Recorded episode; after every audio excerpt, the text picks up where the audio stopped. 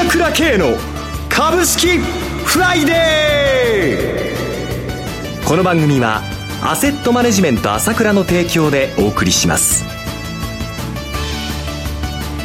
皆さんおはようございます。進行役の浜田節子です。朝倉慶の株式フライデー。今日も株式投資をする上で重要となる注目ポイントを取り上げてまいります。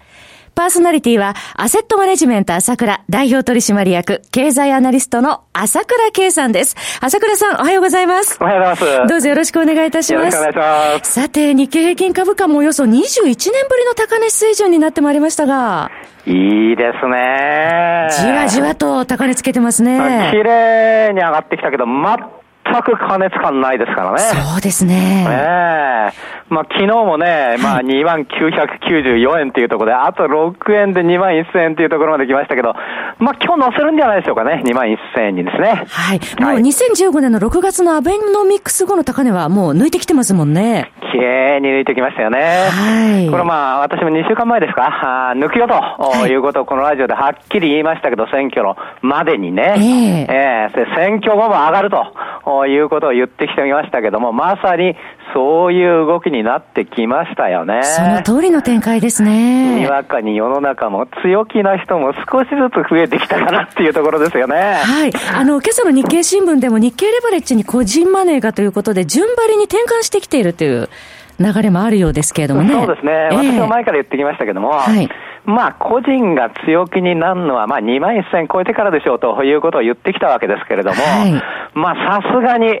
21年ぶりの高値ということを取ってきたとなると、まあ、風が変わってきたかなということを感じ始めてるということだと思うんですよね。はい、で、売り方はそうやられになるよということを私は言ってきましたけども、まあ、年末にかけてですね、えー、そういうことも本当にはっきりしてくるという形になると思いますね。まだ序盤戦ですね。年末に向け期待できそうですね。はいはいはい。大きな相場ですよ。はい。さて、朝倉さんの放送は内容もさることながら、その声を聞くと元気がもらえるっていうリスナーの方非常に多くいらっしゃるんですよね。そうなんですよね。私ももう昔から声はいいね、声はいいねって言われてるんですよ。いや、顔も声もいつも決まってらっしゃいます。いや、もう顔のことだけは言われたことないって。よくおっしゃいます。あの、このラジオ以外でもですね、その朝倉さんからの元気なパワーをもらおうとするなら、毎朝配信されているモーニングニュースでしょうかね。そうですね。あの、モーニングニュース本当いいと思いますね。えー、ましてこういう時代になってきて、まあ、市況から話しているわけですけれども、はい、あとはその日のポイントですね。えー、これが重要だってことをこう解説してるわけですよ。はい、これで一日の動きがみんなバッチリ予想できちゃうって感じなんですよね。えー、えー、で、毎日で30回配信されていて、1080円ということなんですよね。そうなんですよね。はい、で、まあ、移動中に聞いていただけるとかね、それからまあ、あのー、これ、今株価はいい状況ですからね、はい、これ聞いて、まあ今日の一日こうなんだなっていうことをも短期で分かってしまうということで、バッチリだと思いますよ。はい、皆さんに元気にお過ごししていただきたいと思います。パソコンやスマートフォンでログインしてお聞きいただくことができます。朝の通勤中、そして車の中でもお聞きいただけます。そして、最初の30回は、なんと無料でお聞きいただけるということです。お申し込みは Google、Yahoo で、朝倉系モーニングニュースと検索していただいて、モーニングニュースのサイトからお申し込みください。クレジット決済のみの受付となっております。または、朝倉さんの情報配信会社 ASK1 のフリーダイヤル0120-222-464 0120-222-464までお問い合わせください。CM を挟んで朝倉さんに詳しく伺います。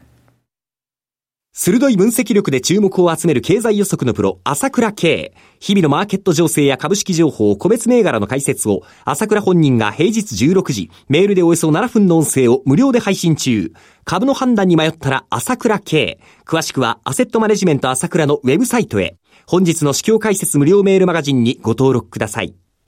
アセットマネジメント朝倉は、証券取引、金銭有価証券の予託、貸付行為は行っておりません。また、情報提供する金融商品のお取引では、相場変動などにより損失を生じる恐れがあります。取引説明書、契約締結前交付書面などを十分にお読みいただき、ご理解の上お取引ください。金融商品仲介業者登録、関東財務局長金中第605号。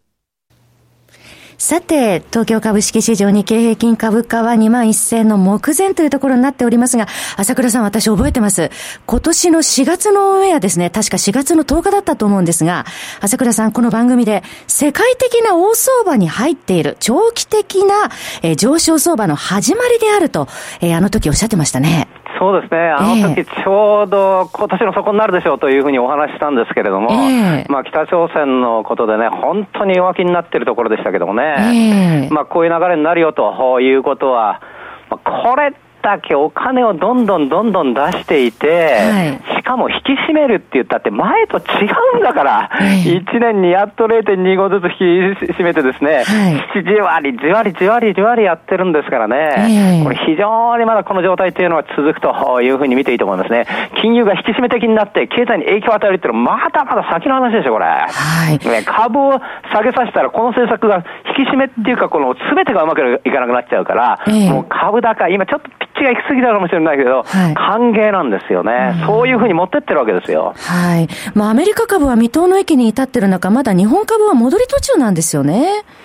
もう全然まだまだです。ですから私は言ってきたんだけども、前にも言いましたけども、はい、30年経って日経平均半値なんだけど、こんな国が歴史上どこにあるということを言ってきたわけですよ。もともと上がるのが当たり前なんだから、その状況に、まあ、徐々に近づいてきたっていうだけにしか過ぎないわけですよ。はい。えー、それがまあ、やはりね、日本人みんなこの30年の、いわゆるこう、株で儲かんなかったっていう、その、そのね、まあ、恨み節じゃないんですけども、はい、そういうことが頭にこびりついて離れないんだけども、はい。ここに来て、やはり21年ぶりの高値になってきたわけですけれども、はい、で、今後ですね、この20年前の2万2666円ですね、6月の1996円で、はい、これをまあ、抜いていくという動きに、年末までに抜いていくという動きに入っていくと思うんですが、ここで、えー、理解しておかなければならないっていうことは、わあ、すごいな、21年ぶりの高値だと思うかもしれないけども、その21年も前、はい、その時はどういう状況だったかっていうとですね。当時と比べると、どれくらい何が変わってるんでしょうか？全然違うんですけれども、はい、まず、企業の利益、ええ、4倍になってるんです、4倍。今が4倍ですか、当時の。4倍になってるんですよ。はい。じゃあね、企業の利益は4分の1だったのに、ええ、同じ値段になったのって言うでしょ？はい。そうなんです。その通りなんですよ。PR が50倍だったんだから、あの数字は。今14倍ぐらいですよね。いいですか？バブル崩壊っていうのは1989年12月。はい。ここの、まあ、3万9000円を高値にしてですね、はい、下がってきたんだけども、それから7年経った1996年さえも PR50 倍の世界だったんですよ。で、みんなそれが当たり前だと思ってた世界が、そういうふうに長々続いてたわけだ。もう今見てくださいよ。まだまだ PR14 の後半なんでしょ、えー、安いんですよ。ね、安いんです。まあ、世界水準に近づいたということはあるんだけども、配当利回り見てくださいよ。配当だって随分、うん、上がってきてるわけだって、国だってバックアップしてるわけじゃないですか、すべてにおいて株に対して。はい、それにもかかわらずですね、しかも、日本は金利がゼロなんだから、えー、アメリカ以上に PR が高くなっちゃったって全然おかしくないんだって、本当は。当時に比べてまだ割安、そして今は日銀の買いも入ってますよね。これがまたですね、私も前に言いました。日銀の買い付けになるとですね、それを悲観材料としてばっかり書いてるって言いましたよね。はい。えー、もうこの買いが終わるからダメになるとかね、これが将来の下げ要因だとか書いて何言ってんのってことを言ってきたわけですよ。はい、例えば、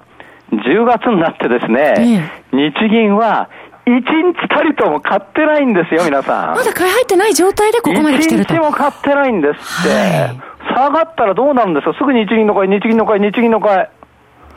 下げようないじゃないですか。下値硬いですね。そうでしょはい。もともとですね、この政策に関してはいろんな意見もあるけれども、こういう政策がですね、もうすぐ、めちゃくちゃ乱暴に終わりにしてですね、はい、売って終わりにしちゃうなんてことはありえないわけだ。えー、で、確かにこういう政策があって、聞くせ、聞くとき聞かなかったとき、いろいろ歴史的に見ればありますよ。例えば40年不況って言って、まあ、1960年代後半ですね、はい、まあ、山一がその1回目の搭載してですね、証券不況の時ですね。そうです。日銀特有というのがあって、日銀がね、えー、株を買ったということはあったわけですけどね、はい、そこからバーンと最終的には上がってですね、もうその日銀の会話も大儲けになっちゃったわけですけれども、それはそういうケースもあったわけですよね。で、あの、あの、1990年バブルが崩壊してから、今度は日銀が買って、PKO、日銀っていうかその政府の買い支えで、PKO, PKO ですね。はいこの時はいくら買っても下がっちゃったわけよ。えー、で、どういうことかというとですね、結局、今言ったように昔は PR が80倍の時代にですね、ちょっと下がってきたからって96年の20年前もまだ PR50 倍の時代に一生懸命買い支えても下がっちゃったわけ。はいそうでしょ？それは水準自体が高かったということがあったからですよね。えー、今なんか、PR13 倍台になっちゃって、ものすごく安いわけだから、はい、そこで買い支えて、買い支えてるんだっていう部分はあるかもしれないけども、決して、それがですね、この、いわゆるこの、まあ、その、